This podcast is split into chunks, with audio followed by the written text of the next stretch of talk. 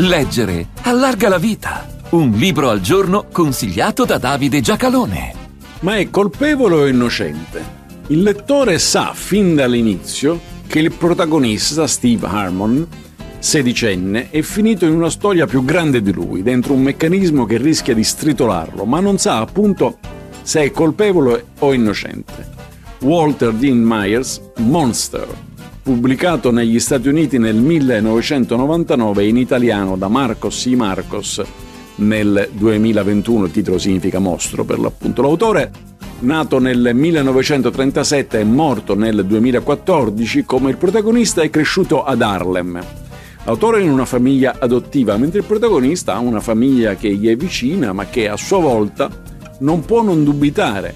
Mentre l'autore era uno scolaro non proprio modello, ma un campione nei campi da basket che si trovano in quelle strade, il protagonista va bene a scuola e segue con passione un corso di cinema. Vorrà fare il regista, realizzare i film. Viene arrestato a seguito di una rapina in un negozio di alimentari, conclusasi nel modo più tragico con l'assassinio del gestore.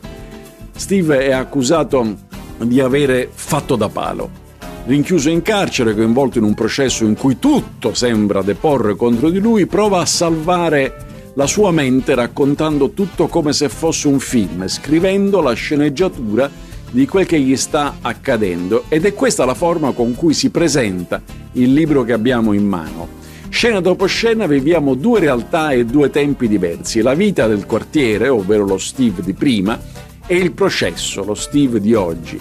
Si può essere neri, vivere ad Harlem, conoscere gli altri giovani coinvolti nella rapina ed essere a loro e a quella estranei?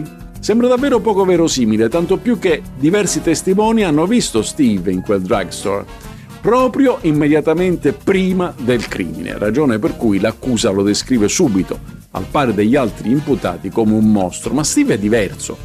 Lui ha vissuto a contatto con loro, ma non era uno di loro. Semmai lo prendevano in giro per quella sua mania di scattare foto e girare filmati.